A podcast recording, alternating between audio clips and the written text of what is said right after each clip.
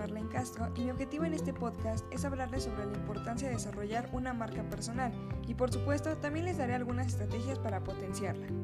Pero antes que nada, ¿a qué me refiero con marca personal?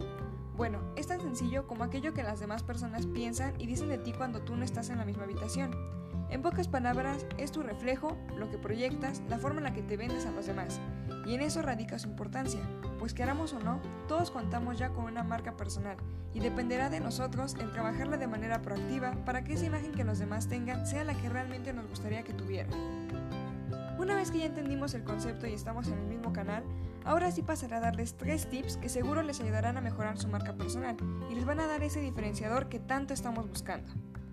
El primero es comenzar a utilizar las redes sociales correctamente, ya que en la actualidad estas se han convertido en nuestra tarjeta de presentación, por lo que yo les recomiendo que sean muy cuidadosos con lo que comparten en sus perfiles, para que todas sus publicaciones sean coherentes con su persona, con sus valores y con lo que realmente quieren proyectar.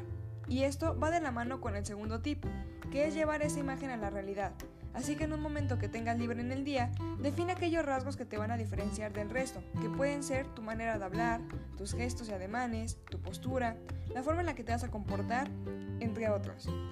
Y por último, pero no menos importante, es tener paciencia y recordar que como todo, el desarrollar una marca personal es un proceso que requiere de un trabajo constante para comenzar a ver los cambios que deseamos.